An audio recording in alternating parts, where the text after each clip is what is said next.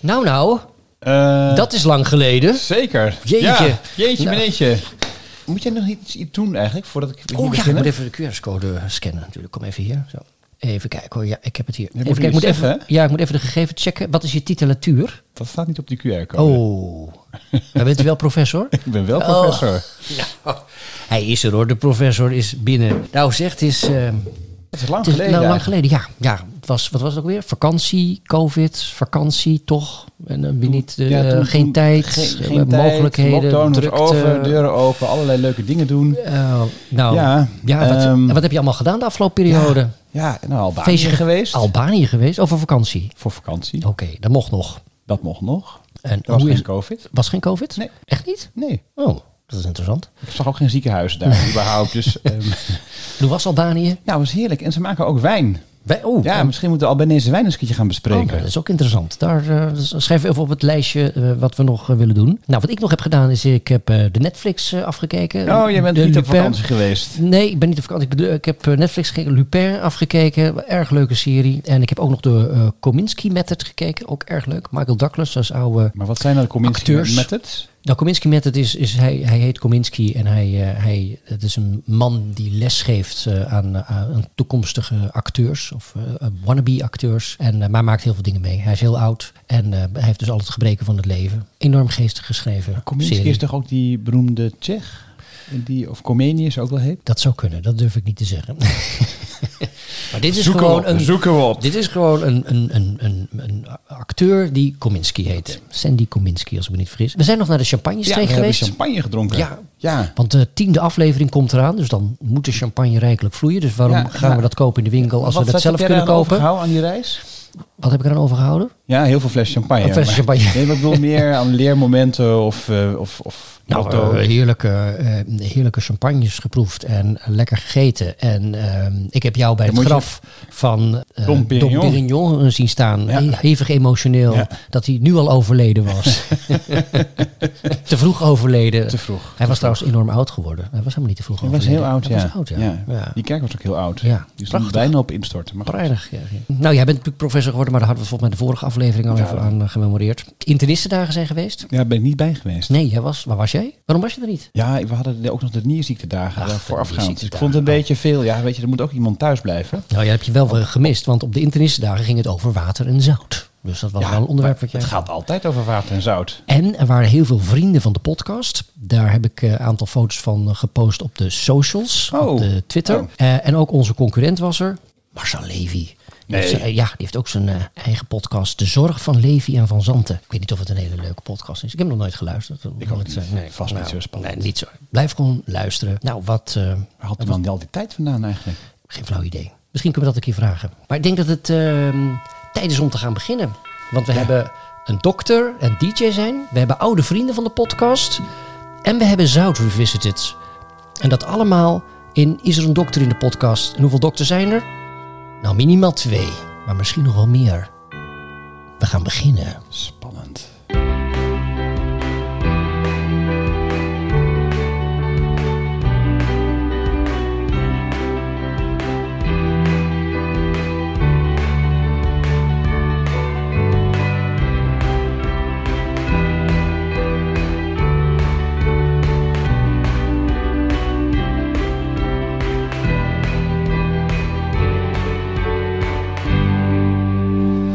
Aflevering 9 alweer. En tijd voor het nieuws. Ja. ehm, Wat is er allemaal weer... eh, Oh ja, wat... we gaan iets bijzonders doen. Ja. Wat gaan we doen, Liffert? nou, de koning en de koningin gaan naar Noorwegen. Ja, daar zijn ze nu. Maar daar gaan wij ook heen. Nee, echt waar? Waarom? Vertel. Ja, we gaan Wat gaan we dat doen? Oh, wat gaan we dat doen? Ja, ja, eh, ja, ja, dokters en sociale media, daar willen ze alles van weten. Wat is het concept? Waarom moet een dokter zich uitspreken in sociale media? Ja. En? En hoe doet hij dat dan? Ja. Of hoe doen wij dat dan? Ja, hoe doen wij dat dan? Oh, en daar mogen we wat over vertellen. Wij als potdocs mogen naar, eh, in Noorwegen gaan vertellen hoe wij als dokters op de sociale me- media zitten. Ja, Oh, nou, dat, daar wil ik wel aan meewerken. Dat klinkt heel goed. En ehm, nou is het natuurlijk is het in het Nederlands. het is niet in het Nederlands. Het is Oh. ook niet in het Noors. Oh. Ah, Ja. tak. Ja, dus Dat is een beetje lastig, hè? Hoe- Wat is het dan? In het? Ja, in het Engels. Oh, maar dan eh, moeten we niet zeggen. Hoe heet, maar hoe heet onze podcast in het Engels? Dat vroeg me daar. eh, is there a doctor in the podcast? Is the doctor on board, maybe? Is there a doctor in the audience? Help, help, is there a doctor in the audience? I think where is the doctor in the podcast? Where is the doctor in the podcast? Where is the doctor in the podcast? Yes. Or is, where is the doctor? Misschien moet je dat eventjes uh, Ja, kunnen we het- op Twitter misschien- zetten. Dan gaan we stemmen en dan kijken wat de beste titel is in het Engels. Is de Ja, misschien kunnen- in de podcast? Dat- Nee. Nou, ik weet het ook nog niet helemaal. Maar Nou, misschien kunnen we mensen suggesties geven wat het eh, beste is. Ehm, maar daar gaan we ook wel meer over zeggen op de socials. Zeker. Twitter. Ja, hoe doe je Moeten we dat? ook, of moeten we op Instagram ook? Jij bent heel erg bezig op Eh, Instagram. ja, maar dan, oh, ja, dan kan je ook polls doen, maar dan moet je met een reel doen. Oh, klinkt heel ingewikkeld. Ja, het is heel ingewikkeld. Ik- dat kan ik allemaal nog niet echt. Oh. Maar ik, ben, ik maak vorderingen. Even kijken hoor. Nou, COVID speelt natuurlijk nog een belangrijke rol in deze tijd. het is Vreselijk, hier weer parool. Ehm, eh? Nederland is, de is met de booster ook de sloomste van de klas. Ah, de boostervaccinatie komt eraan, maar duurt alleen nog En lang. wij zijn weer Heel echt lang. hekkensluiters in heel Europa. Ga je de booster nemen? Ja, Oh ja, ja, ik ook. anders kunnen we niet eh, met windsport. Maar dat is ook nog een beetje vervelend. Want, Oh, oh, want? oh, oh, ja, moeten we Nee. nou stoppen? Want nu is het tuna. Of nee, je mag even doorgaan. Ja, want als je dan naar Oostenrijk wil, dan kan je met een Janssen-vaccin kun je er eigenlijk helemaal niet naartoe. Nee, dat is na 240 dagen of zo, of 270 dagen stopt het, hè? Ja, Ja. minder dan een jaar. ehm, ze hebben het zogenaamde 2G-beleid. 2G, ja. Wij hebben 4G. Ja, ik heb 5G. Oh, je hebt 5G? Ja, dat is waar. Ja, dat is dus, betekent dus Oh. geïmpft or genezen. Oh, genezen, ja. Ingeënt of genezen, ja. Ja. En dat mag niet te lang eh, geleden zijn, begrijp ik. Nee, en Janssen, dat accepteren ze dus niet. Het is niet alleen te lang geleden, maar ook alleen een Janssen-vaccin is dus niet voldoende. Oh, kijk aan. Nou, kortom, eh, we moeten boosteren ga, en binnenkort ehm, snel. ja. Ehm, nou, verder het nieuws is ehm, nog over de internistdagen. De He- Heijmans van de Bergen penning is uitgereikt. Ik denk altijd de Herman Heijermans penning, maar dat is dus niet. Het gaat niet om de schrijver, maar het gaat om een, ehm, een internist uit de vorige eeuw, professor A.A. Heijmans van den Berg. En eh, dat wordt toegekend aan een Nederlandse internist of interniste wegens zijn of haar verdiensten op het gebied van de interne geneeskunde. En één keer per vijf jaar. En wie is het geworden? Onze vriendin van de podcast, Saskia Middeldorp. Saskia Middeldorp. Dus die moeten we straks eens even bellen. Ja. Maar het belangrijkste is natuurlijk altijd voor ons... dokter, wat doet u nu? In het kader daarvan gaan we eens eh, bellen met een... eh, Een dokter. dokter. in op... Met een dokter. gaan we bellen met een dokter. Met een dokter in opleiding, wou ik zeggen. Die ook DJ is. We gaan dus in het kader van... Dokter, wat doet u nu? gaan we eens bellen met een dokter die in opleiding is tot internist, maar daarnaast ook DJ.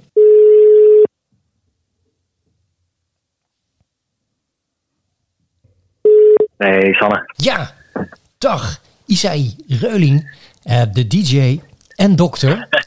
Welkom in de podcast. Ja, welkom. Lievert eh, Vocht hier. Ja, en Sanne hier, welkom in de podcast. Dankjewel, dankjewel. Ja, je echte naam is Isaï, maar je a.k.a. also known as Simon Wijs. Klopt dat? Ja, Ja. ja. dat klopt. Maar wieso?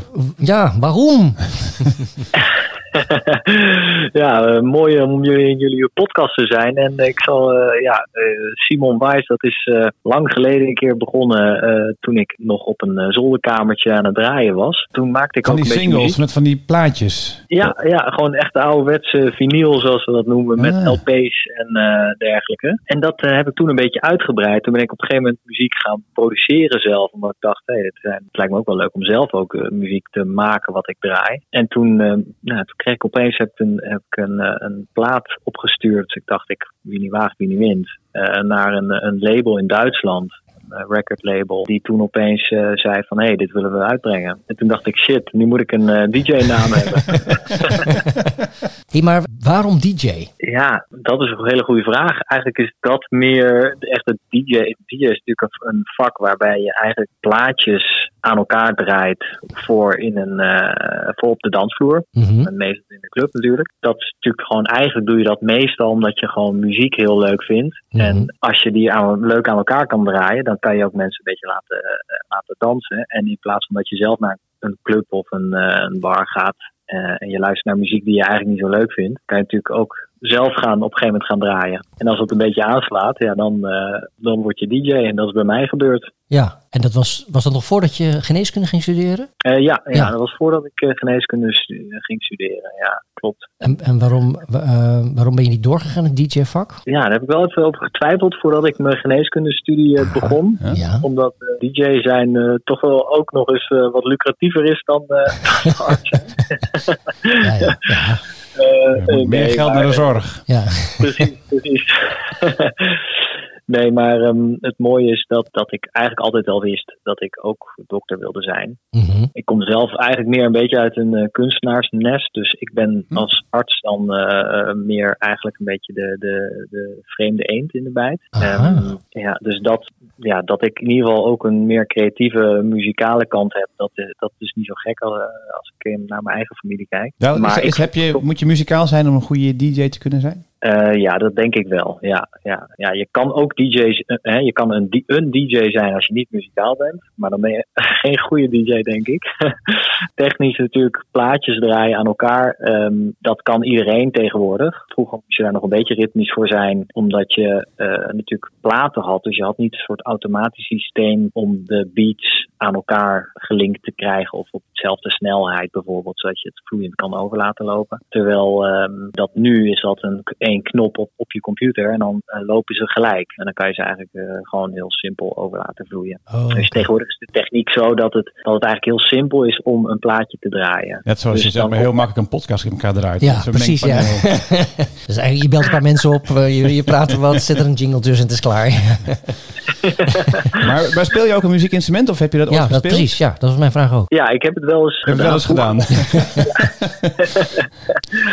Vroeger heb ik eh, met name cello gespeeld. Ja. eh, en, Oh. en later een beetje, een beetje piano. En ja, nu, nu gebruik ik met name elektronische instrumenten, meer synthesizers. Ja. Zo waar, je, daar- waar het wel handig is dat ik in ieder geval achtergrond van, eh, van instrumenten een beetje ken. Eh, maar het is natuurlijk allemaal meer digitaal of analoog in dit geval. Dus een beetje eh, keys moet je natuurlijk wel kunnen spelen. En welk genre muziek zit jij als DJ Wise? Ja, als DJ, als DJ Wise. Ik zit denk ik toch meer een beetje in de. Het is wel een beetje een niche. Dus het is niet echt commerciële muziek. Dus het is meer toch wel wat, wat underground muziek. Eh, Underground. maar, ja, Underground. en eh, dat was een mooie. dat leek een mooie echo. Maar eh, dat is meer. Ja, dat kan je Detroit House noemen, denk Wat? ik. Daar Zijn nou Deep Throat House of Deep Floyd House? Wat, zo- wat- wat- die ken ik nog niet. ja, dus House. Ik weet niet of je House. eh, Ja, Dr. House, die ken ik. Ja, ja, ja. ja. Nou ja, Eh, behalve dat heb je natuurlijk ook het genre eh, house music. Je hebt natuurlijk techno en hip-hop en dergelijke. Maar house is, eh, ja, komt, stamt een beetje af van, eh, van de disco. Een beetje eh, het, het- nou ja, het kenmerkende is zo'n zo'n 4-4 beat. Dus Ja, een hele ja. beat met eh, en er gebeuren van alles, eh, gebeurt er van alles omheen. Eh, ja, en Detroit House is dan weer zo'n subgenre daarvan. Want house kan best heel commercieel Oh, zijn. Detroit. Detroit, ja, nu verstond ik het ook. Ja, dat is de, De stad. De stad, House. de stad is Oh, genoemd naar nee. de stad Detroit. Ja, ja. Detroit, ja precies. Dus Motor City. Ja, ja, Ja, ja. ja, ja, ja, ja. lekker rauw en wat iets experimenteler en eh, ritmischer. Mogen we, wat laten ho- mogen we wat laten horen van jouw eh, muziek? Of zit daar... eh Rechten op. er zit allemaal recht op en eh, niet? Nee, dat mag je gewoon spelen hoor, dat is natuurlijk geen probleem. Oh. Ja, maar je zei, is het... Is Volgens het, mij oh, wacht. ja, oh, ja, ja. dat was. Ik, dan gaan we even luisteren. Ja. Hou mijn mond. Ja. Is volgens mij je top eh, Spotify tune.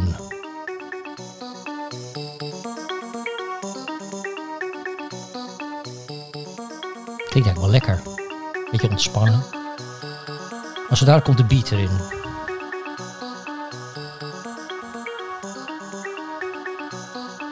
Hoe heet dit nummer ook alweer? Television. Television. Television on the podcast.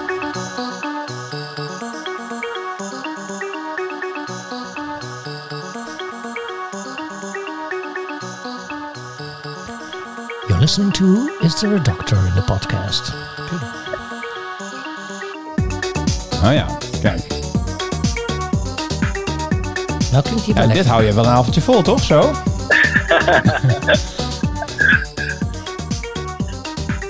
en je, Ik kom tussen niet meer hoor, maar nee, nee. Hoe lang hou je er eigenlijk vol? Ik- want dan doe je een uurtje en dan ben je klaar? Of als jij draait? eh, ja, dat hangt wel. eh, ja, meestal inderdaad draai je een uurtje of twee uurtjes en dan eh, komt er een ander DJ. Want dan ben je moe of, of zijn ze je dan beu? nee, dat is een beetje hoe het tegenwoordig gaat. Hè. Hoewel je hebt ook wel avonden waar je gewoon een hele avond als DJ draait. Dus dat vind ik ook nog wel leuk om te doen. Maar dat is wel intensief. Dan moet je zes uur achter elkaar draaien. Meestal is het inderdaad dat je op, op een festival of in een club en dan ben je een, DJ op de line-up. En dan, eh, dan draai je een uur of twee uurtjes. En dan gaat de volgende. En dan- ik denk dat je zo vooral een beetje de spanningsboog eh, interessant maakt voor het publiek. Wat in ieder geval genoeg energie is. En dan stel ik me zo voor dat, eh, ja, nu kan het even niet, want 12 uur is alles dicht. Maar dan heb je eerst nog een soort avonddienst in het OVG. En dan ja, witte jas uit op het fietsje naar een, naar een club. En dan eh hup door. Dat gebeurt wel eens, ja. Ja? Ja, nu dan eh, inderdaad de afgelopen twee jaar bijna niet. Dat dat gebeurt, gebeurde regelmatig. Ook wel eens een keer andersom gehad. Oh. Eh, Dat was een lastige Volgende ochtend om 8 combinatie. uur ja. naar de overdracht en eh, al hele slimme dingen vragen. Ja. Precies. Eh, nee, dat, dat gebeurt niet zo vaak. Maar wel dat ik in de nacht moest werken of zo. En, en dat ik dan nog wel een, eh, een, een set moest openen ergens of zo. Dus dat was wel een beetje gek. ja. Dat ik, eh, eh, ik- dat was ik, toen moest ik ergens in Amsterdam-Noord draaien. In een, een beetje een gekke plek. En dat was, nou, dat was al de hele dag waren ze al eh, aan het feesten. Toen moest ik daar van, mij was het eh, acht tot eh, half tien draaien of zo. En toen fiets ik daarna direct door. Dus ik kwam eventjes op te draaien. Daarna fiets ik eigenlijk direct door naar het, naar het OVG om te, werken. En, en toen had ik gelijk een nachtdienst met een hele drukke spoed. En dat was wel even een, een gekke Dus, schakel die ja. Amsterdam-Noord, hè. Dat is ook apart. Dat sowieso. Maar er komen hele creatieve, leuke dingen vandaan. Ja, Maar je, je produceert dus eigenlijk voor, zeg maar voor feest, maar je maakt het eigenlijk, je, je, publiceert het ook op Spotify, begrijp ik. Ja, klopt. Dus ehm, het, is, ja, het, is dus een, ja, het begon dus inderdaad als, als een hobby en dat is een beetje uit de hand gelopen. Waardoor ik platencontracten nou ja, kreeg en, en meerdere platen heb uitgebracht. En dat wordt dan meestal als je een plaat uitbrengt, dat wordt dan ook tegenwoordig in, die, in, de, in deze scene in ieder geval ook echt als op, op plaat gedrukt, op vinyl. Ah, ja. Mhm. Soms CD, maar dat bijna niet meer eigenlijk. Maar natuurlijk, omdat iedereen digitaal luistert, wordt, dan komt dat ook op die grote platforms zoals Spotify en ehm, iTunes. En, En dan kunnen we je Wordt dus, en dan kan je dus, eh, dan kunnen we je vinden onder de naam Simon Weiss. Weiss met twee S'en. Ja. En hoe gaat het nu verder na, je- eh, na je opleiding? Als je straks klaar bent, je bent internist, dan ja, gewoon lekker blijven draaien, zou ik maar zeggen, zolang Ja. het kan. Op de internistendagen. op de internistdag. Ja. Ja, nou, precies. Ja. En, en die cello die heb je echt in de wilgen gehangen. Ja, ja, dat heb, ben ik heel eh, snel mee gestopt, omdat ik voetballen eh, toch leuker vond. Oh, ook, voetbalt ook nog. Ja, ja, hij moet zo weg namelijk. Oh. Dus we moeten even opschieten. trainen, ja, ja. de training begint zo. en, je- en je bent ook nog als kunstenaar actief volgens mij, om het helemaal compleet te maken. Dus van cellist naar voetballer en DJ, eh internistopleiding en ook nog kunstwerken maken. Klinkt, eh, klinkt misschien indrukwekkend allemaal, maar dat is het vooral niet hoor. Maar, eh, maar, het is, maar ik, ik, ik, ja, wat ik al zei, ik kom uit een eh, kunstenaarsfamilie. Dus, dus die behoefte bij mij is er in ieder geval altijd om lekker eh, ja, dingen te doen die ik leuk vind. Mhm. Ja, en zo ben ik op een gegeven moment ook eh, in, een beetje installaties gaan maken. En dat, op een gegeven moment deed ik dat in een, in een, in een groep, soort collectiefje die we hebben opgericht met verschillende kunstenaars uit verschillende disciplines. En dat doe ik tegenwoordig nog steeds. En dan doen we, proberen we elk jaar een eh, expositie te doen. Maar installaties, help me even. Ja, dus dat eh, kan van alles zijn, maar eh, van, van gewoon een soort. Nou ja, nu, nu ben ik dan met staal bepaalde soort sculpturen aan het maken, een beetje abstracte sculpturen. Dat is waar ik nu mee bezig ben. Maar het is ooit begonnen met dat ik eigenlijk het idee had. Ik ma op een gegeven moment vond ik het leuk, ik maakte muziek. En vond ik het leuk om mijn eigen synthesizer te gaan maken. En dat kan je met allemaal soort kleine modulaire resistoren en zo. Kan je dat, kan je dat aan elkaar eh, verbinden en dan krijg je geluid uit. En dat vond ik eigenlijk zo mooi dat ik dacht, ja, dit, dit zou vet zijn om een soort project van te maken. Waardoor het niet alleen maar eh, leuk is om naar te luisteren, maar ook visueel mooi is. En Ja. toen, toen heb ik een soort van installatie met dat gemaakt. En toen, eh, toen ben ik dat op een gegeven moment meer gaan loslaten. Niet alleen meer, niet meer geri- gericht op geluid, maar meer gewoon beeld. En terwijl je die installatie creëert met je, ja, je collega kunstenaars, staat altijd die muziek van jou op de achtergrond aan. Nee, dat, dat valt ook wel mee. Dus als je een plaat gemaakt hebt, dan, eh, dan heb je hem zo klaar vaak, mee? zo vaak. Dan ben je er helemaal klaar mee. Op het moment dat die uit is, ben je er zelf helemaal klaar mee. Oké. Dus het nu- nummer wat ik net liet horen, daar was je ook wel weer klaar mee. Maar het is Ja, je meest gedraaide, gedraaide nummer op, eh, op Spotify. We wensen jou- interessant. Ja, hartstikke Ja, interessant. leuk. Ja, Ja. van, van DJ naar kunstenaar naar internist. Ehm, een allround eh, dokter, kan je wel zeggen. Ja. dus eh, dokter, wat doet u nu? Ik ben DJ, kunstenaar slash eh, voetballer in de vrije tijd. Uh, Dank je wel voor deze inkijk in dit eh, Ja. interessante... Ja. Leuk, leuk om even Dokter met jullie te spreken en dat ik op jullie podcast eh, mocht, Ja. mocht Doe nog eens een beetje... Ook nog een beetje, een muziek. beetje nog- Detroit House. Detroit.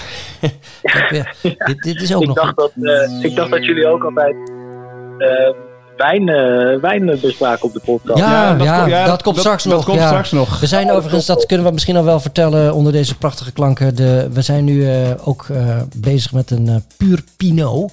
Daar straks meer over. En Pi, in het kader van eh, beetje mm, wiskundige grap op het etiket. Maar dat eh, komt straks.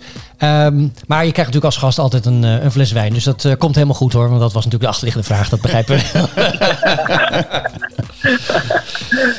hey, maar Oh, hartstikke, hartstikke leuk om er, om er meer over, over te horen. Wat, wat jou drijft en wat je er allemaal naast kan doen. En dat maakt het ja, prachtig om Ja, even heel te, leuk, te, heel leuk. te Ja. zien en te horen. Nou, ik wens je heel veel succes met voetballen zo dadelijk. En Ja, eh, hartelijk dank dat je in de podcast wilde verschijnen. Fijne Leuk. avond, want het is avond dat we het nu opnemen. Dus zeg maar fijne avond. Fijne avond. Ja. Hey, Isai. Hey, dank Leuk te zien. Super.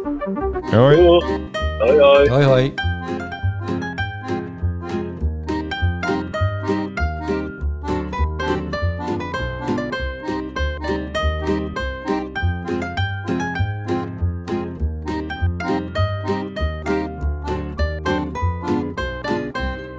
Wat, ga je doen? Jij probeert even een reel te maken. Een Kijk reel of dat nu maken. kan. Dat is zo goed voor de sociale media. Oh, ja. Wat is een Eh, reel? Oh nee, verhaal moet ik denk doen. Oh. Dan, moet ik even kijken. Ja, Eh, het verhaal is Unreal. Hands-free.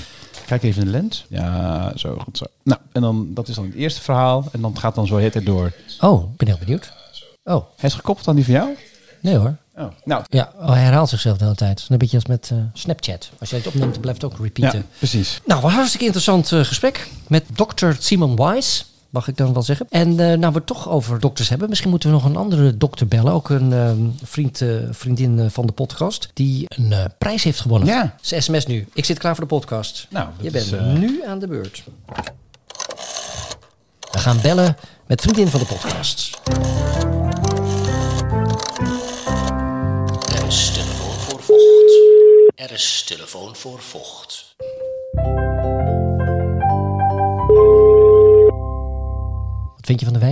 Heerlijk. Met Saskia Middeldorp. Dag Saskia. Nou, gefeliciteerd hè. Ja, hippie hoera. Dank je. Hiep hoera, want jij hebt de, niet de Herman Heijermans prijs gewonnen penning, maar de He- Heijmans van de Bergen penning. En die wordt Ja, dus toegekend aan een internist of interniste wegens zijn of haar verdienst op het gebied van de interne geneeskunde. Het is een hele bijzondere eh, deze keer, eh, want er wordt elke vijf jaar uitgereikt. Maar je bent de eerste vrouw die hem in ontvangst mocht nemen. Zo is het. Waarom heb je hem gekregen, deze penning? Ja, e- eigenlijk moet je dat natuurlijk aan de jury vragen. Ja, of aan de ja. mensen die mij genomineerd hebben. Eh, want het is altijd een beetje pedant om dat over jezelf allemaal af te roepen natuurlijk. Dat is waar. Maar Ehm, ze hebben vast iets in het juryrapport gezegd. Dat- Ja. Wat stond er in het Ja. juryrapport? Nou, dat heb Wat zeiden niet anderen over jou?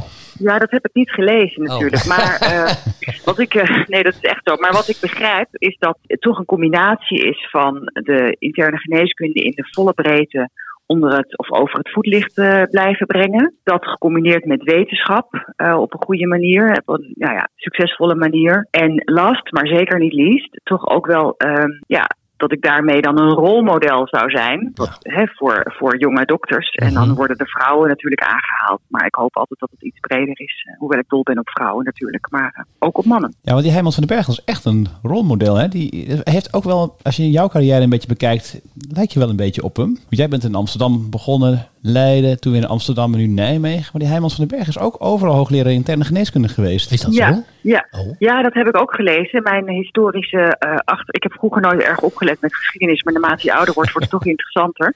Maar inderdaad, hij eh, heeft ook in Groningen gezeten. Is op een gegeven teruggekomen naar Utrecht. En was ook iemand die eigenlijk gaandeweg de wetenschap ontdekte. Ja, ook heel erg patiëntgebonden. Daarna ging hij wel vooral ook het laboratorium in. Dus in die zin Ja. lijken we niet op elkaar. Maar ja, weet je, uiteindelijk heeft de Nederlandse Internistenvereniging ergens eind jaren 50 besloten om de penning zijn naam te laten dragen. Hij heeft ook een gebouw in Utrecht, heb ik begrepen, met die- dat zijn naam Ja, draagt.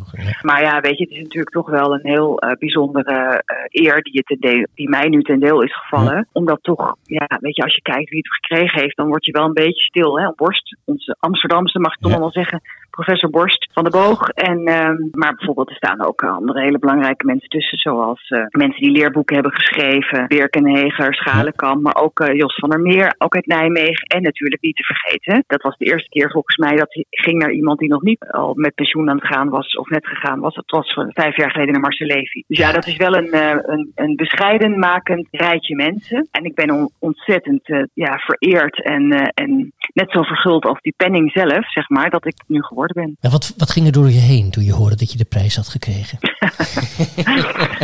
Ja, dat is een mooie vraag. Ja, ja. Nou, ik zal je vertellen, ik werd, eh, ik werd op mijn zomervakantie, het was een beetje vies weer in de Vogezen. Ik had een vrij eenvoudig hutje daar waar je eigenlijk vooral buiten wil zijn, maar daar was het weer niet na. En toen belde Marion Muller, eh, die ken ik, die, die herkende ik in mijn telefoon. Dus ik dacht, nou ja, ik, ben, ik neem even op. En toen, eh, maar, maar ik wist het eigenlijk niet, maar Marion is voorzitter van de jury.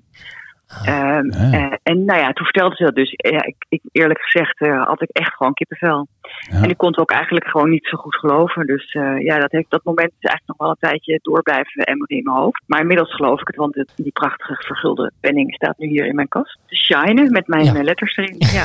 En hou je hem elke dag even vast? Of? Nee, maar ik heb wel vandaag geprobeerd om een standaardje ervoor te kopen, zodat hij niet meer in het doosje ligt. Maar dat is toch nog een hele onderneming. Ben daar ben ik nou nog, nog niet in geslaagd. Mochten er luisteraars zijn die weten wat voor standaard eh, de Heijmans van Bergpenning kan eh, bevatten, eh, stuur ons even een de- berichtje. Ja, ja, precies. Nee, en het thuisfront, hoe, eh hoe reageert die? Die durf je natuurlijk bijna niet meer in gedachten zeggen, wel. Jawel, die, die weet hoe ik echt in elkaar steek natuurlijk. Hè. Moet je nog steeds de afwasmachine uitruimen? Of is dat nu voorbij? Nou, dat moet ik ook nog steeds, ja, en de was. Nee hoor, er is niks veranderd. Nou, dat is wel grappig dat jullie daar nu over beginnen. Want ja, weet je, uiteindelijk, voor de mensen die mijn lezing ge- niet gezien hebben, die kun je nog nakijken op YouTube via de We zullen het in de show notes zetten. We zullen het in de show notes zetten. Oh, dat is leuk, ja. Maar eh, een van de dingen die ik natuurlijk wel eh, heb laten zien ook, is dat, en dat schijnt dus, dus toch ook onderdeel van het rolmodel te zijn, eh, is dat je tegenwoordig gewoon een gezin kunt hebben, terwijl je ook nog een vrouw bent. En ook nog een succesvolle internist. En da- daar, daar doe ik een beetje lacherig over. Maar dat is natuurlijk toch echt pas van de laatste tijd. En eh, Ja. nog steeds is het helemaal niet vanzelfsprekend. Er is ontzettend veel gebeurd in de laatste nou, 25 jaar. Maar misschien ben ik al iets langer geleden aan mijn opleiding begonnen. Ja, ben ik bang van wel. Maar, eh, maar in ieder geval, er is nu natuurlijk een hele andere situatie dan toen ik begon. Ook al vind ik mezelf nog niet zo oud. Het is, het is heel, er is heel veel gebeurd. Maar wat ik eigenlijk ook altijd wel betoog is, we zijn er nog niet. En eh, wat ik een beetje hoop is toch hè, met zo'n gezin thuis waar je ook gewoon de was moet opvouwen en eh, de afwasmachine moet uit, eh, uitruimen. Dat ik toch altijd nog wel borden vol tips zit al heel erg lang in, in alle fases van je carrière. Je kunt gewoon over het algemeen combineren, maar je moet de dingen wel een beetje goed regelen. Een beetje over je partnerkeuze nadenken. Dat je het, dat je het samen doet, Ja, er samen ja. verantwoordelijk voor voelt. En ja, weet je, het zijn allemaal hele open deuren, maar zo open dat je je verbaasd zult zijn hoe vaak ze bij sommige mensen toch nog impliciet op een kiertje staan. En er kan nog wel een. ehm, Ja, want je liet een heel mooi grafiekje zien eigenlijk. Hè? Dus naarmate zeg maar, de, de beurs in je carrière eh, zeldzamer worden en prestigieuzer worden, wordt het aandeel vrouwen eigenlijk steeds een beetje minder. Dus in het begin lijkt het allemaal nog wel een beetje oké te zijn. Dan zeg maar, halen de vrouwen misschien net iets weer wat meer veniebeurzen binnen. Maar ga je verder in de boom, dan... Nou, ze halen eigenlijk al geen veniebeurzen meer binnen. Hè? Althans, niet, eh, echt in minderheid. Ja, Ja, maar, Maar dus, dus eigenlijk, ze beginnen, je begint min of meer hè, met de meerderheid van meisjes die gaan studeren. ja. En dan bij elke stap eh, gaat het hard achteruit. En dat is nog steeds zo. En eh, bij die veniebeurzen zijn dus minder vrouwen die het aanvragen. En dan bij elk stapje bij het selectieproces zijn mannen proportioneel vaker succesvol dan de vrouwen. Dus dat verschil in aanvragen, dat wordt dan aan het eind van zo'n procedure, dat is over drie jaar bekeken, een aantal jaren geleden, dan neemt dat, eh, neemt dat verschil alleen maar toe. En ja, ik betoog altijd dat dat toch een, te maken heeft met impliciete bias. En natuurlijk, ik heb wat commentaren ook gehad, hè, vooral hele leuke, maar ook wel op die lezing. En dan wordt er vaak gezegd van ja, maar vrouwen zijn net zo eh, gemeen tegen vrouwen. Ja, dan denk ik, wat is dat nou weer voor een argument? Hè? Ja. Oh, Eh, oh. Waar het, Zo waar het om catfight, gaat- catfight bedoel je dan? ja, dan, nou ja, wat dus, dus dat het niet zou helpen als er meer vrouwen in een benoemingscommissie bijvoorbeeld zitten of in, in een beoordelingscommissie. Eh, maar dat, ik denk zelf dat dat, dat, dat, dat dat heel goed zo kan zijn, inderdaad. Maar dat heeft want ook een vrouw kan impliciete bias over vrouwen hebben. Ik ook. Dus, dus dat is eigenlijk wat ik probeer bloot te leggen bij zowel mannen als vrouwen. En het is niet per se een eh, welkome boodschap, want er zijn gewoon echt nog steeds veel mensen die in de weerstand schieten. Eh, maar ja, ik heb er geprobeerd met die cijfers toch eh, ja, daar wat grond onder te leggen. Daar ook van, een beetje Ja. evidence-based. Ja. En ik ben er wel van overtuigd, ook met mijn eigen ontwikkeling. hè. Ik ben er zelf ook veel bewuster van geworden. En het is geen slachtofferschap wat mij betreft, maar gewoon eh, zorgen dat het beter wordt. Wat dat betreft heb ik veel geleerd ook van mijn internationale activiteiten, waar je gewoon met je als eh programmacommissie wordt teruggestuurd als het niet divers genoeg is. En dan heb ik het dus niet Oh, alleen over man-vrouw eh, Ja. verschillen, maar ook over etniciteit en over uit welk continent mensen komen. Eh, nee, je kunt het zo gek niet verzinnen of je kunt er een rastertje overheen leggen. Ja, je noemt maar- weerstand, hè? ja. Waar komt die weerstand vandaan, denk je? Ja, ik denk dat mensen het een beetje een ongezellig onderwerp vinden. Oh ja. En dat heb ik eigenlijk zelf, herken ik ook wel hoor. Want in, in het verleden vond ik dat ook niet zo, zo'n heel erg nodig. Hè. Ik dacht, nou, het lukt mij toch allemaal. Hè. Ik, ik, mijn Ja. carrière gaat toch op rolletjes. En dan, ja, dat is natuurlijk heel egocentrisch eh, beredeneerd. En ik heb ook veel masculine eigenschappen. Dus ik heb denk ik minder last ervan gehad dan vrouwen of mannen met eh, minder masculine eigenschappen. Dus het gaat misschien wel helemaal niet over mannetjes en vrouwtjes, maar het gaat misschien wel over hoeveel hoe masculin je je presenteert. En eh, nou ja, de- weet je, hier kun je een uur over Ja, praten. uren. genderrol eigenlijk. Ja, misschien. Hè. En, en nogmaals, het is, heel, het is toch ook als je naar taalgebruik kijkt. of Zo, hè. Vrouwen die zijn al snel een. Nou ja, jij zegt net een bitchfight. Hè. En dat, begrijp ik heel goed. catfight. Dat, catfight, sorry. Maar er wordt ook vaak, vaak een bitchfight. Of je wordt een Ja. Genoemd. Of je wordt een top-down manager genoemd. Terwijl als je diezelfde eigenschappen vertoont. maar je hebt het uiterlijk wat erbij past, namelijk een man. dan ben je ineens daadkrachtig. of. Ja. eh, Ja. proactief of eh, nou ja, daar weet ik veel. Je hebt, daar zijn heel veel voorbeelden van. Op zich ontzettend interessant om over te lezen. Maar wat ik nou leuk vond om terug te gaan naar de Heijmans van de Bergpenning. ja, precies. Ja, daar waren we gebleven. is, Ja. dat, ja, is, is dat ik natuurlijk. Ik, ik merkte dat ik, dat ik er bijna ongemakkelijk over voelde. Ik vond het bovenal fantastisch dat ik genomineerd was. Want zonder Mhm. nominatie kun je hem nooit krijgen. Maar ik had zelf ook zoiets van ja. Ik had wel degelijk vastgesteld dat het een heel weinig divers lijstje was. Maar ik had bijvoorbeeld meer in mijn hoofd. Het moet iemand zijn als die een beetje aan het eind van de carrière is. Dus zo zie je Ja, dat, ja. je, dat je je bijna niet zo thuis voelt als, als het altijd hetzelfde soort, fantastisch in dit geval, eh internistische mannen zijn. En dan is het niet eens het, vrouw, het vrouw-man ding, maar ook bijvoorbeeld je leeftijd of eh, wat je nog kunt. En nou, Marcel is denk ik de, de eerste geweest met een lagere leeftijd dan de pensioengerechtigde. Ja, nu is er een vrouw met ook een eh, ontzettende jonge vrouw. Nou, in ieder geval, ik denk Een dus zeer dat jonge vrouw. mensen- Ja. een zeer jonge vrouw. Maar dit gaat mensen aan het denken zetten. Weet je, dus Ja. als we over vijf jaar weer Ja. wat mensen mogen nomineren, dan wordt gewoon de vijver groter. En dat, ja. is ook, dat is gewoon ook allemaal impliciete bias. Waarom je eerst dacht, het moet in ieder geval iemand zijn. Ik ook, dacht het ook, hè, die een beetje klaar is met de carrière. En al, dus dus dat, daar, dat vond ik een interessant gegeven. En dat ben ik toen gaan, gaan een beetje gaan onderzoeken. En toen dacht ik, nou, ik heb een eh, vrije oefening daar op dat podium Ja. nu. En Ja. ik ga Ja, het gewoon nee, pakken. ja. En ik Ja. ga er een deel eh, van eh, besteden. ja. Hey, en, maar hè, de vraag is natuurlijk een beetje die ongelijkheid. Die zit natuurlijk al halverwege zo'n carrière. Maar het zit natuurlijk ook al een beetje in het begin. Dus waar moet je nou eigenlijk op richten? Want dat, we hebben, wij zijn natuurlijk op. Nou, hè, we zijn allemaal opleider eigenlijk. We hebben allemaal co-assistenten. We hebben geneeskundestudenten. Nou ja, promovendus Nou ja, wat ik, ja, wat ik zelf eigenlijk, eh, zonder dat ik dat heel bewust deed, maar al jaren doe, is het toch gewoon laten zien. Hè? Gewoon, het kan. En zo heb ik, heb ooit, we hadden ooit Louise Gunningen, voorzitter van de, van de Raad van Bestuur in Amsterdam, vrouw. En die werd dan gevraagd door de co-assistentenvereniging om iets te vertellen over haar rol als vrouwelijke, of als vrouw in het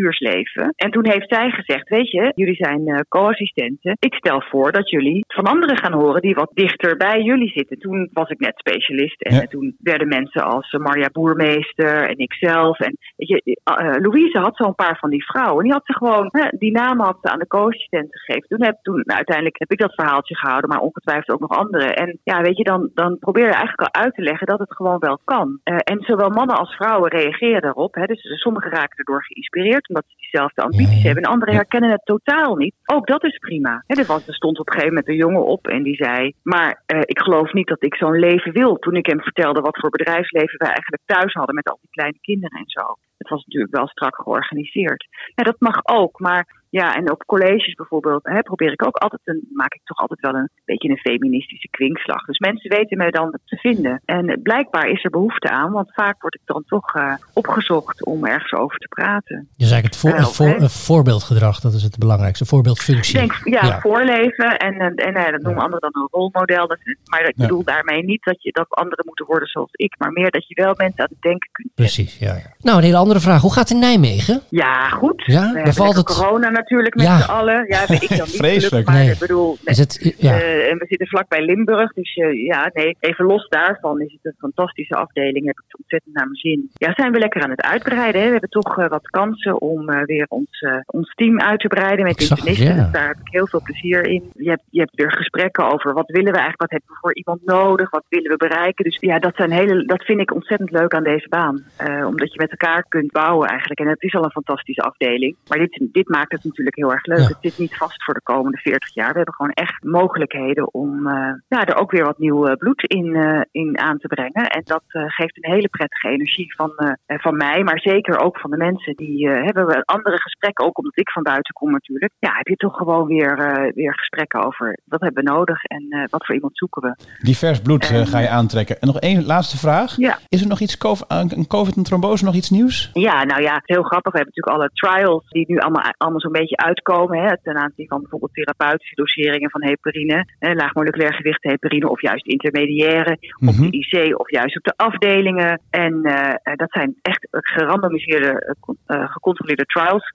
Waarbij ik even als disclosure moet geven dat ik bij sommigen ook betrokken ben. In, in zeg maar steering committee of als auteur. Ja. En wat ik heel interessant vind, is dat we dus van observationele evidence en aannames nu trial evidence hebben. En dat Ja. die toch heel verschillend worden geïnterpreteerd. En dat er dus nog wel, nou, dat is toch best wel spannend hoe dat bijvoorbeeld in de Nederlandse eh, richtlijnmodule waar we nu mee bezig zijn, eh, zijn eh, beslag gaat krijgen. Want je ziet bijvoorbeeld dat de NICE in Engeland op de afdeling met COVID-patiënten therapeutisch LMBH aanbeveelt aan mensen die geen verhoogd bloedingsrisico hebben. Mhm. En dat dezelfde trial evidence door de ASH, de American Society of Hematology, juist eh, anders wordt geïnterpreteerd. En dat je dat juist niet moet doen. En dat zijn allemaal Oh, conditionele aanbevelingen, maar dat geeft al aan ja, dat er ondanks toch trials, wat een- natuurlijk een enorme prestatie is in deze pandemie, er toch weer genoeg ruimte is om lekker academisch met elkaar te blijven steggelen. Ach, gelukkig maar. De- Kortom, er blijft voldoende ruimte voor discussie, nieuwe trials. Ja, al dat wil ik best nog wel even mijn mening geven. Ja, Wij hebben in graag. Graag, wel graag. degelijk eh, op de afdeling geven wij mensen therapeutische LMBH als ze geen verhoogd bloedingsrisico hebben en wel aan de zuurstof moeten. Dus Mm, wij hebben het IC dan? geïmplementeerd. Op de IC niet. Daar is echt wel goede evidence nu dat dat, dat, dat eerder kwaad doet dan, eh, dan goed. Mhm. En mijn hypothese is, is dat toch daar ja, mensen eigenlijk al te ziek zijn, te veel microtrombie hebben die je niet oplost met hoge doseringen LMPH en ook niet voorkomt. En wel ze de schade door bijvoorbeeld eh alveolaire bloedingen, dit is hypothetisch, hè? dit Precies. is een, Nee. zeg maar een, een biologische plausibiliteit Klinkt aan de logisch. verschillen te geven. Ja. Dus je begint hoog, maar als het eenmaal heel slecht gaat, dan, eh, dan moet je niet meer doorgaan met de hoge dosering antistoffen. Nee. Ja. Nou, het is toch een interessant ziektebeeld COVID met eh, nieuwe ontwikkelingen. En ga je voor de boostershot? Ik wel, Ja, heel graag en ja. zo snel mogelijk. Wil gewoon skiën. Ja. ja, wij ook. Ja, we hadden het net al even. Wij nemen het ook over. Ja, dat ja, we hadden het net al even in Parool staat vandaag. Eh Liffert, wat stond er ook weer? De Janssen-vaccin eh, wordt niet meer geaccepteerd Nee. in... eh, Nederland is weer het, oh, traagste ja, oh, jongetje van de klas. Ja, Nederland is met de booster ook de sloomste van de klas. Ja, van de Ja, Europese weet je klas. wat ik niet begrijp? Nee, maar Kijk, vertel. we hebben allemaal eh, prikken, prikken zonder afspraak nu Ja. ingeregeld voor de mensen die eigenlijk niet willen. Nee. En daar kun je toch ook al die mensen heen sturen die wel willen. Ja. En als ze in een rolstoel zitten, dan zitten in de rolstoel. Dan laat je ze erheen rollen door hun mantelzorgers of door hun. Ja. Het is, het is, het is niet ik begrijp het echt niet. Misschien willen jullie volgende keer de minister dan gewoon eh, bellen. of zo. Maar ja, precies. Misschien kunnen wij... eh, precies, wij, wij- Gaan we doen. Ja, Gaan we doen. Nee, we gaan, het gewoon gewoon proberen. ja, we ja. hopen dat onze invloedssfeer inmiddels zo langzaam zo groot is geworden... dat, dat, eh, dat er naar ons geluisterd wordt. Dat er niet meer om ons Dat heen kan. mooi Hey, nou. Saskia, hartelijk gefeliciteerd nogmaals met de Heijmans van de Bergen Penning. We spreken elkaar eh, als, eh, vrienden, als vriendin van de show vast eh, binnenkort wel eh, opnieuw. Hartstikke leuk. Nou, Eh, dank voor jullie belletje. En graag gedaan. En fijne avond. Goeie show. Dankjewel. Doeg. Dag.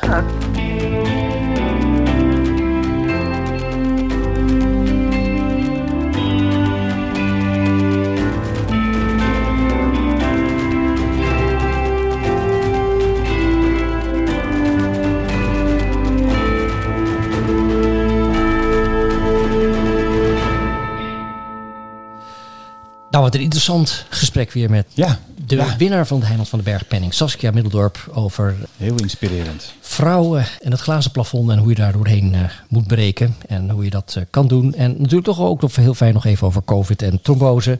En ook nog het boostershot kwam ter sprake. Dus kortom, er zat alles in. Waar ook alles in zit, is in, eh, over het algemeen eten.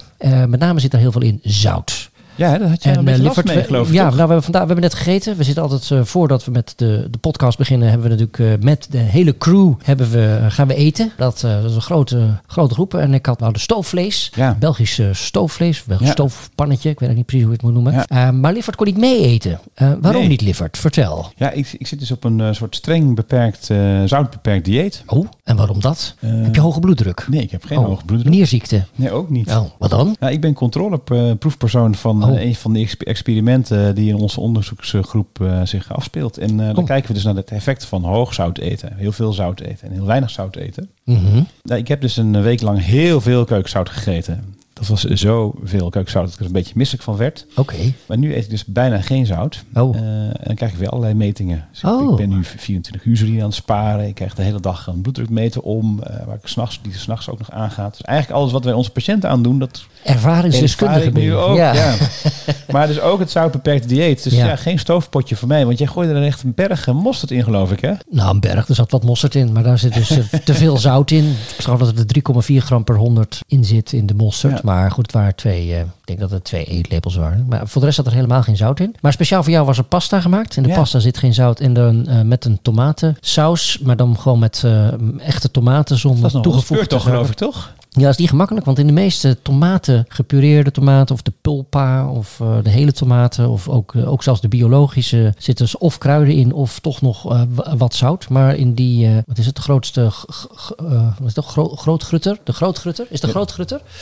Ja, de, Ja. de- ja, die, daar, de, de gewone tomaten, daar zit geen zout in. Nul, eh, nul gram. Dus Nee. dat zijn gewoon tomaten op blik. Nou, met eh, wat eh, kruiden, uitje, knoflook. eh, En een pepertje. Dat was pepertje lekker. erin. eh, Ja. dat, Ja. dat was het eigenlijk. Ja, meer kan je er niet in doen. Een hele ik- kaas. Oh nee, dat mag Nee, ook mocht niet. ook niet. Nee, nee dat wou ik ook zeggen. Wie nog wat kaas erover voor de smaak? Nee, mocht ook niet. Dus kortom, het was, eh, het was beperkt. Maar, eh, Ja, maar ja, we hebben het natuurlijk wel eerder over zout gehad. Dat is wel een leuke studie geweest trouwens in ja, eh, New. England. Ja, vertel. Zoutvervanger. Zoutvervanger, ja. Ja. ja. het Heeft dat ook, nou zin? het kwam ook al eh, bij de oratie van eh, Pieter Willem Kamphuis. kwam het even naar voren. Die had Mhm. het ook even aangehaald. Heeft het nou zin? Ja, het heeft zeker zin. Sorry, ik heb een coronakuchje. nee, die heb ik natuurlijk niet. Nee, ehm, maar Pas ze maar hebben op wat dus... je zegt.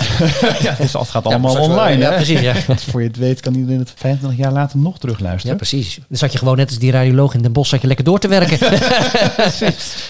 Maar je was onmisbaar. En dat Ik is ook wel zo. Je bent voor de ja, show. zeker, zeker. Ja, maar ja, goed, zit hier nog steeds op anderhalve meter afstand. QR-code ja. gescand. En ja, weet je, het is allemaal eh, hartstikke keurig. Nee, dus de New England die had dus een eh, Chinese studie aangehaald. Dat is eh, door een, eigenlijk een onder, Australisch on- onderzoeksinstituut is het helemaal eigenlijk ontworpen en uitgerold in China. 600 dorpen zijn gerandomiseerd. 300 dorpen kregen zoutvervanger. Mhm. Dus die kregen keukenzout, maar van 25% vervangen was ook kaliumzout. Ja. En de andere groep kreeg gewoon standaard keukenzout. En dat bleek, na enige jaren follow-up, bleek dus dat die mensen allemaal lage bloeddruk hadden, maar met name ook minder herseninfarcten, minder hart- en vaatziekten, minder sterfte en hart- en vaatziekten in de groep die dus die zoutvervanger had gehad. Ja, ja. Dus nu is dit idee van nou, we moeten misschien 25% van het keukenzout gebruiken, Ja. dat we op tafel bestaan, vervangen voor kaliumzout. Juist. En dat Dan kan, zou je dus ook in die pasta van jou toch een beetje zout kunnen toevoegen. Alleen wat we niet zo goed weten is of het nou het effect was van het toevoegen van kaliumzout of het minderen van het keukenzout. Dat Ja, blijft dat- een beetje een discussie. en dat, dat kaliumzout, dat kunnen we in Nederland ook krijgen. En dat heet dat low salt. Lozo, ja. Ja, ja lozo. lozo. Lozo of uh, low salt. En daar zit ook dat kaliumzout in. Ja, Ja. ja. maar ik denk dat het wel interessant is als we nou, misschien moeten we dat toch een keertje weer vragen aan een culinaire expert bij een volgende Ja, aflevering. misschien in aflevering 10 dat we wat culinaire experts eh, kunnen doen. Want dan... eh, Kunnen- kunnen de zou, je zou natuurlijk wel kunnen denken, god, als nou die, al die restaurants het nou allemaal... Hè, want veel Ja. van het zout wat wij toevoegend eten, dat is mij heel, eigenlijk heel weinig van, van wat we overdag eten aan keukenzout. Het zit allemaal overal in verwerkt. Maar misschien Mhm. Ja. die verwerkte producten, daar moet je dat misschien wel... eh in, in doen. Salt. Zo. salt. Nou, interessant. Dus goed nieuws voor de zoutvervangers goed, als de New England mogen geloven. Ja, maar ik doe dus een laag zout dieet en ik mag het niet vervangen voor kalium. Dus ik eet gewoon überhaupt geen zout. Zout. Is het zwaar? Nou, het is wel te doen, maar je moet het allemaal zelf... Ja, je moet echt de supermarkt in alle labels lezen. Maar Ja. ja. ik denk dat onze patiënten dat ook moeten doen. Ja. Maar het is wel vol te houden. Het is vol te houden. Je ik voel mist me niks. fit. Ja. Ik ben twee kilo lichter. Echt waar? Ja. Dus minder zout is ook minder vet. Dat is ook interessant. Nee, minder water. Maar Oh. dat Dus het zit er volgende week weer aan. Nou, Ja, ook nee, goed precies. Dus, dus, nou ja, goed. Eh, mochten er rare dingen uitkomen, dan zal ik het rapporteren de volgende Nou, keer. dat is interessant. Ik eh, ben eh, heel benieuwd hoe het afloopt en wat eruit komt. Nou, we het toch over eten hebben, dan hebben we het ook over drinken. Dus Ja. we zitten nu aan een.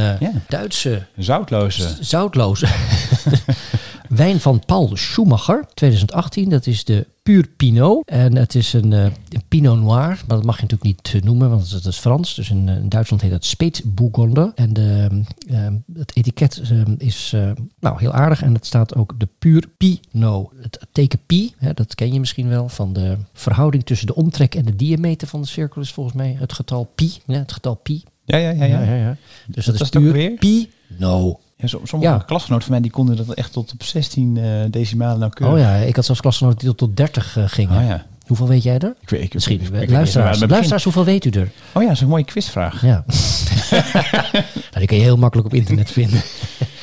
3.14 en dan, 6, 7 denk ik of zo? nee, 159 en Oh, dan geen idee. Ja, je hebt het 2, gewoon 6, 5, 3, opgeschreven. 5, 8, 9, 7. Nee, dat Oh, je ik uit mijn hoofd. uit je hoofd. Ja, ja. Dat, is, dat is een telefoonnummer. Ja, maar wie kent Dus, tegenwoordig eh, al een telefoonnummer in zijn hoofd? Ja. Maar deze Pinot is, ehm, Sorry, het is eh, ja, we dwalen af. De speetboekonde die ruikt heel eh, eh, fruitig. Hij is ook eh, ja, vrij, hij is zwaarder dan, een, een- dan vele speetboekonders, maar toch uiteindelijk ook alweer heel licht en Ja, ik vind hem ook echt lekker. Mm. Ja. heel fruitig. Klein beetje En aards dat je er nou heel veel van drinkt, wat krijg je daar voor ziekte dan? Ziekte eh, van Korsakoff, dat was het ook alweer. Ehm Renault, Wat een Spielmeiger Vogt! Reiter. Kaler. Waar komt deze naam vandaan? Moeten de jingle volgens mij nog steeds aanpassen. de ziekte van Korsakoff. Wat is de ziekte van Korsakoff? De ziekte van Korsakoff is een geheugenstoornis die veroorzaakt wordt door een tekort aan vitamine B1. Het tekort aan vitamine B1 wordt vaak gezien bij chronisch alcoholmisbruik. Het ziektebeeld kenmerkt zich door desoriëntatie, vooral in tijd, stoornis in de korte termijn geheugen en confabulaties. En confabulaties zijn onbewuste, gefantaseerde of onware verhalen. Er is ook nog vervlakking van de gevoelsbeleving en zelfoverschatting. Het ziektebeeld werd beschreven door de psychiater Sergei Korsakov. En Korsakov werd geboren in Goes, niet Goes in eh, Zeeland, maar in Goes, Krostalny, op 22 februari 1854 en is overleden in Moskou op 1 mei 1900. Hij studeerde geneeskunde aan de Universiteit van Moskou, waar hij in 1875 afstudeerde. Hierna ging hij werken bij het psychiatrische ziekenhuis Preobrazhensky. In 1887 promoveerde hij op het proefschrift Paralysis Alcoholica, oftewel alcoholische paralyse. Dat is dan verlamming. Dit proefschrift ging over de opvallende symptomen van geheugenstoornis zonder dementie en hij legde het verband met alcoholmisbruik. Hij was overigens niet de eerste die dit publiceerde, maar Korsakoff beschreef het wel als eerste in de Duitse en Franse vakbladen die toen toonaangevend waren. En doordat hij dit beschreef, is de naam Korsakoff voor altijd met dit ziektebeeld verbonden. Korsakoff deed echter meer dan alleen vergeetachtige alcoholisten begeleiden. Hij schreef een zeer gewaardeerd tekstboek over de psychiatrie, introduceerde het concept van de paranoia en richtte de Moskouse Vereniging voor Neuropathologie en Psychiatrie op. In 1892 werd hij bijzonder hoogleraar. Hij stierf uiteindelijk op 46-jarige leeftijd, wederom jong, aan de gevolgen van hartfalen. Wat zijn die bekende geneeskundigen toch vaak jong overleden aan hartfalen? Ja, Ja, ja. nou, zo zie je me weer. Wat een dramatisch verhaal. Ja, de ziekte van Korsakoff. Genoemd naar psychiater Sergei Korsakov. Maar ook wel weer een beetje flauw dat zijn naam dan weer verbonden wordt aan een ziekte die hij niet als eerste ontdekt heeft. Ja, zo gaat dat soms in het leven. Maar hij heeft het wel geschreven en hij heeft er een proefschrift over gedaan. Nee. Paralysis alcoholica. ja. En dan kwam Nou. het goes dus eigenlijk, hè? Ja, kwam uit Goes. Ja, het is eigenlijk gewoon wat Nederlandse roots. Dus. ja, dat is wel grappig. Die plaats heet Goes Grostalny. Ik zal het ongetwijfeld verkeerd uitspreken, maar toch. Interessant om eens te kijken wat daar de, de verbinding is. Misschien zit er wel een verbinding met, met Nederland in. Zoals je in Amerika heb je natuurlijk in eh, Michigan, eh, Michigan Holland liggen. Er ligt ook een Zeeland, een Amsterdam, een Rotterdam. Dus eh, oorspronkelijk Nederlanders die zich daar allemaal vestigden in, eh, in Amerika, in die contraien. Die, eh, plaatsnamen misschien- hebben die, hebben die het tot meegenomen. Die zijn richting de Wolga Ja. getrokken en hebben daar goes. Brooklyn, Breukelen. Nou ja, zo kunnen we wel doorgaan. Een nee, goose, goose. Maar misschien heeft het er ook helemaal niks mee te maken. Nou, eh, mochten luisteraars daar meer informatie over hebben, we houden ons uiteraard warm aanbevolen voor correcties, instructies en andere zaken. Ja. Zo, eh, Lievert, eh, we zijn alweer Ja. een tijdje bezig. Ja, Ehm, ik, we missen eigenlijk één vaste gast, hebben we nog niet echt gebeld. Nee, hè? ja, dat En ik hoorde net iets over een cello. Een cello, ja, klopt. Ja, Ja, ja. dus- dus- we dus- hebben een cello. Onze DJ speelde ooit cello. Ja, dus dan moet ik altijd meteen denken aan klassieke muziek en componisten. Ja, dat is waar. En wie moeten we dan anders? Dan moeten we Joris Roelofs even bellen, denk ja, ik. dat is, dat is die Onze moet- huispatholoog. Onze, onze huispatholoog, ja. Joris Roelofs. We gaan eens even bellen.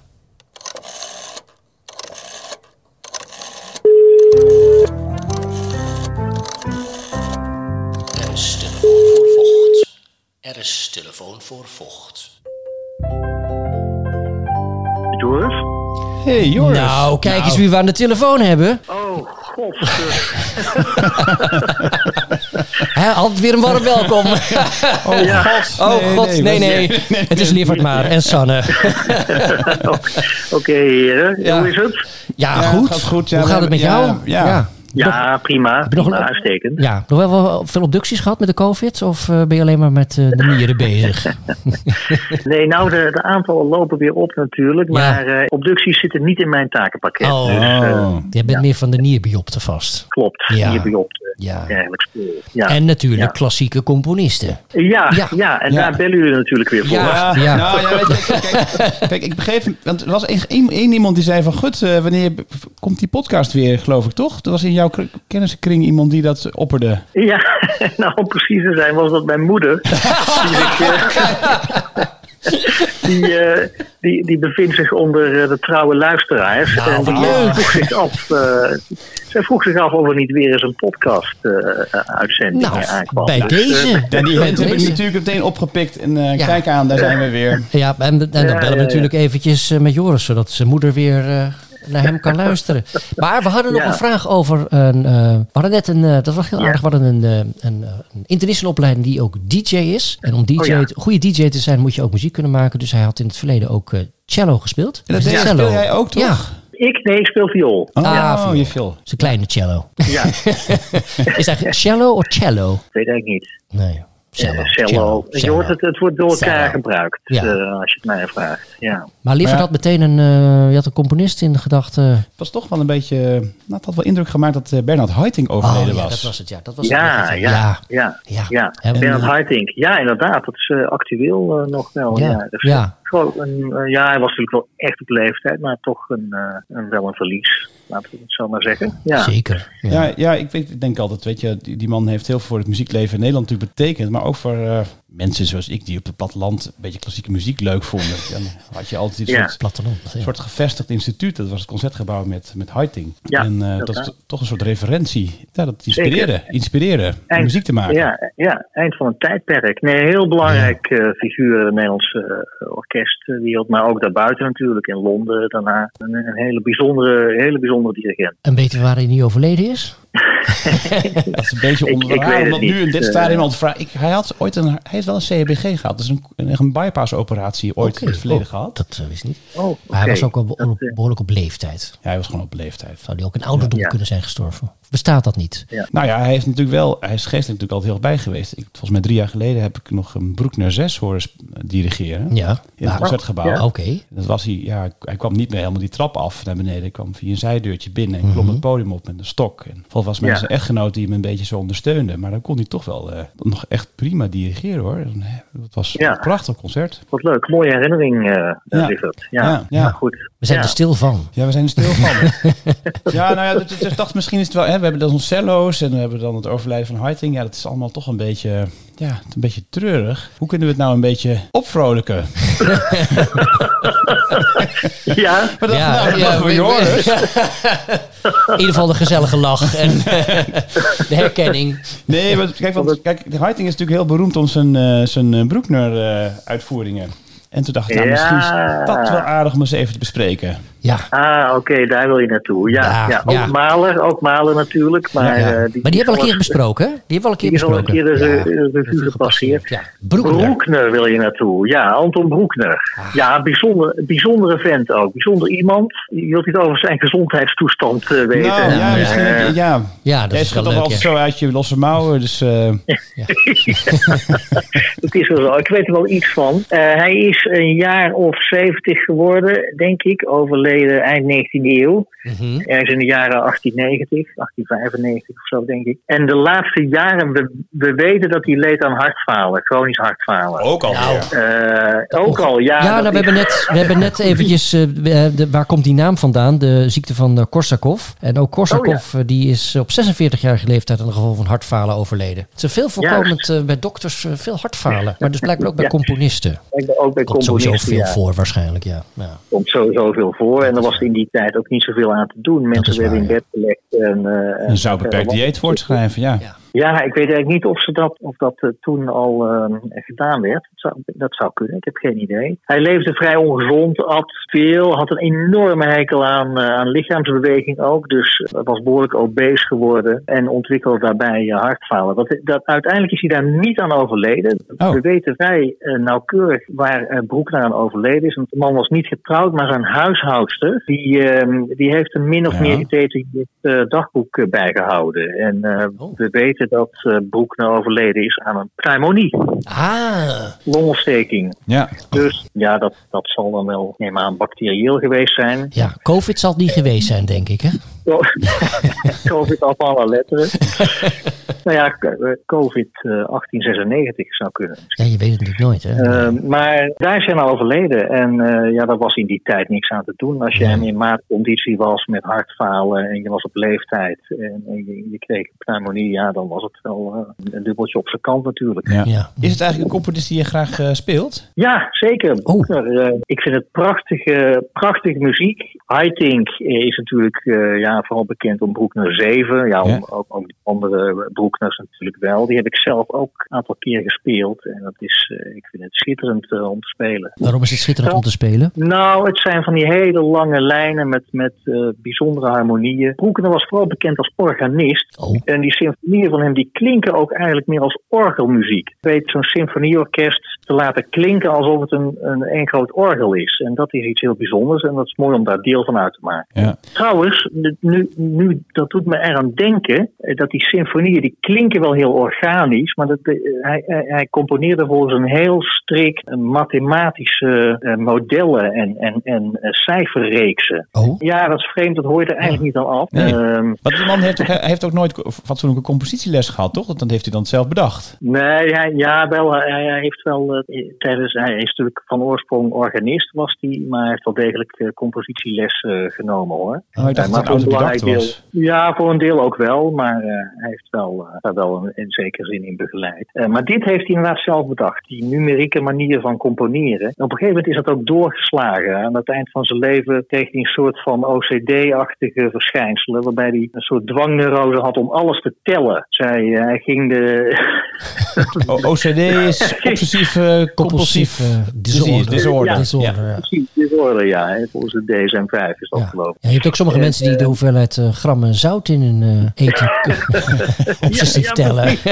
Ja, dat is dat ook. Dat is nog veel erger Ja. natuurlijk. Ja, dat, eh, nee, dat is wel bekend. En dat, ging niet, dat zat hij in een park in Wenen. En dan, dan ging hij niet weg voordat hij alle blaadjes van een boom geteld had. Ja. En dat Oh. soort dingen. Of, of eh, alle punten en komma's in een boek. En dat soort... eh, dat soort eh, Nou ja, als het in de winter was, die bladeren tellen, dan ging het wel redelijk snel. Maar in de volle zomer. Even vanuitgaande dat de Weens eh, eh, schoonmaakdiensten wel al die blaadjes van de straat hadden geveegd Ja.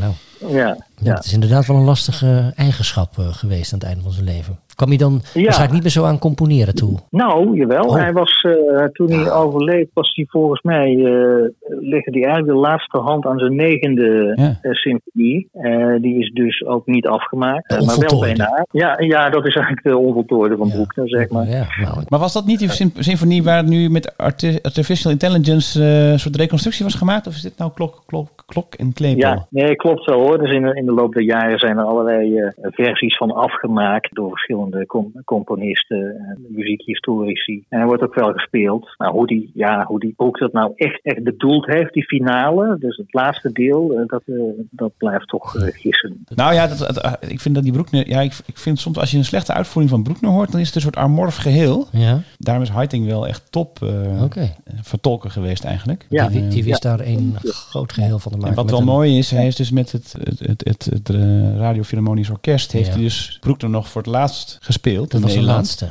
Oh. En dat is nu ook op Spotify weer terug te horen. Ah, Oh, ach, dus dat is wel, ja, net, toen net in de periode dat hij overleed, is dat opeens ook online verschenen. Dus misschien. nou, misschien kunnen we dat dan even in de show notes zetten, dat mensen kunnen Ja. luisteren. Ja, het is wel een Ja. historische opname, denk opname. ik. Nou, voor Ja, mensen die. Bruckner willen leren kennen en voor mensen die het eh, Ja. nog een keer willen horen. Ik, Dat is wat erin zetten. Het is weer tijd om eh, te gaan afronden deze show, eh, Joris. Niet ten nadele van jou, maar we zijn alweer een dik uur eh, Ik denk aan dat het je moeder praten. heel je, moeder, blij is, ja, je moeder kan nu gewoon echt weer.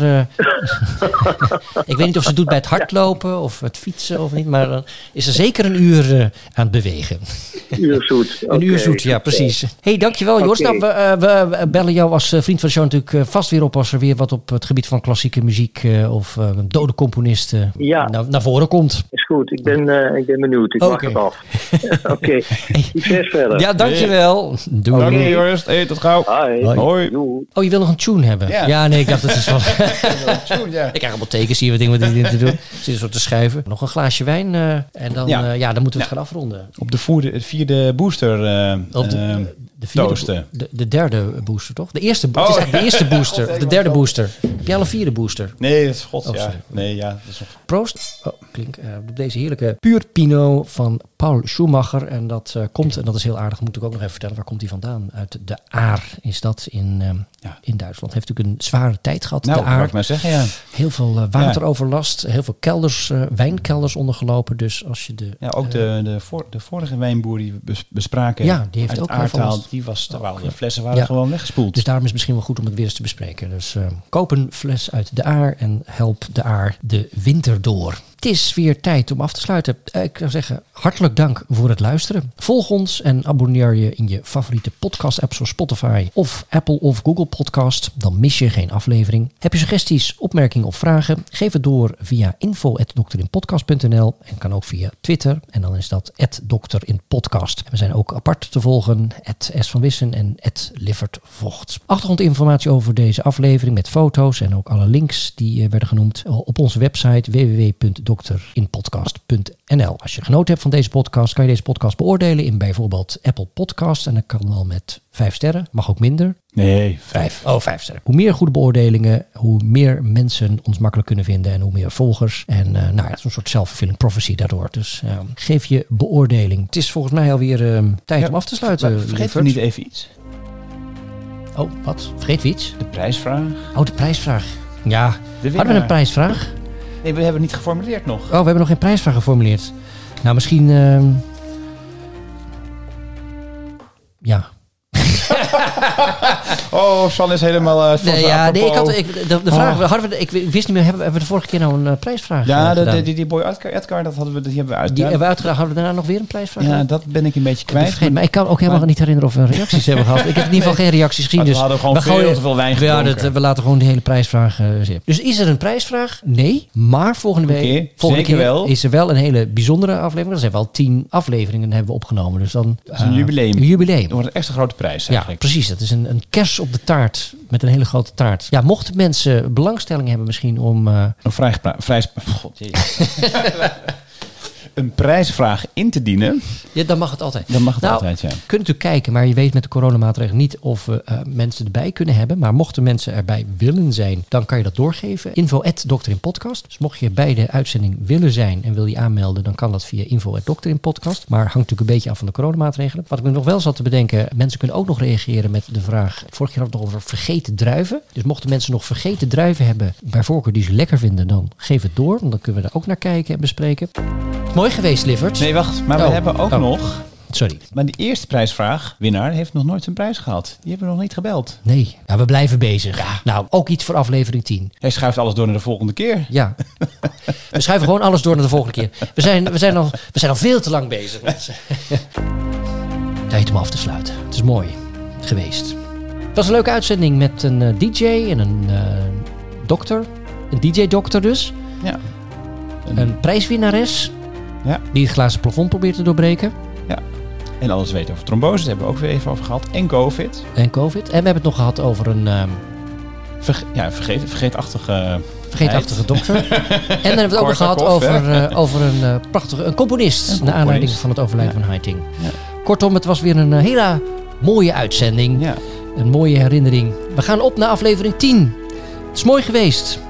Tot de volgende aflevering. Dag. Dag.